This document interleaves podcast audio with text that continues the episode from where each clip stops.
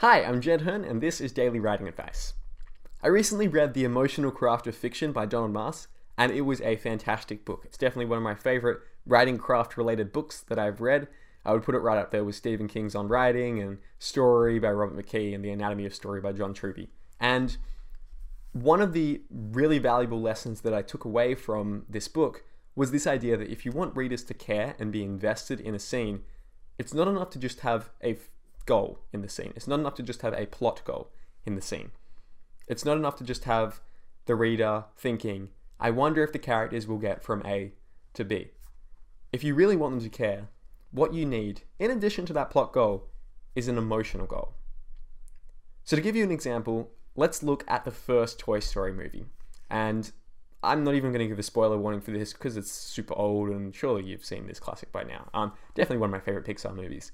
And there's a scene at the end where the two main characters, Woody and Buzz, who are both toys, spoilers, um, are basically attempting to get into the vehicle of their owner, Andy. But to get into this vehicle, they first need to run there, and then it takes off, and they can't both get into it at the same time. So then they need to use a remote control car to drive along this really busy road to get into it. And then the remote control car, you know, just starts fading. So then they need to use a rocket to fly into the air, and then they need to glide down. And eventually, it's a happy ending. They all get into the car. Everyone's happy. Movie ends on a great note.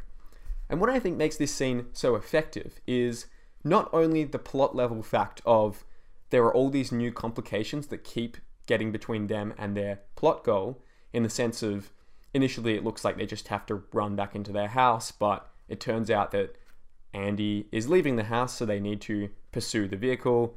Um, and then the means with which they're pursuing the vehicle fades, and then they have to get into the air, and then they're on a rocket that's going to explode, and it just kind of escalates in this conflict.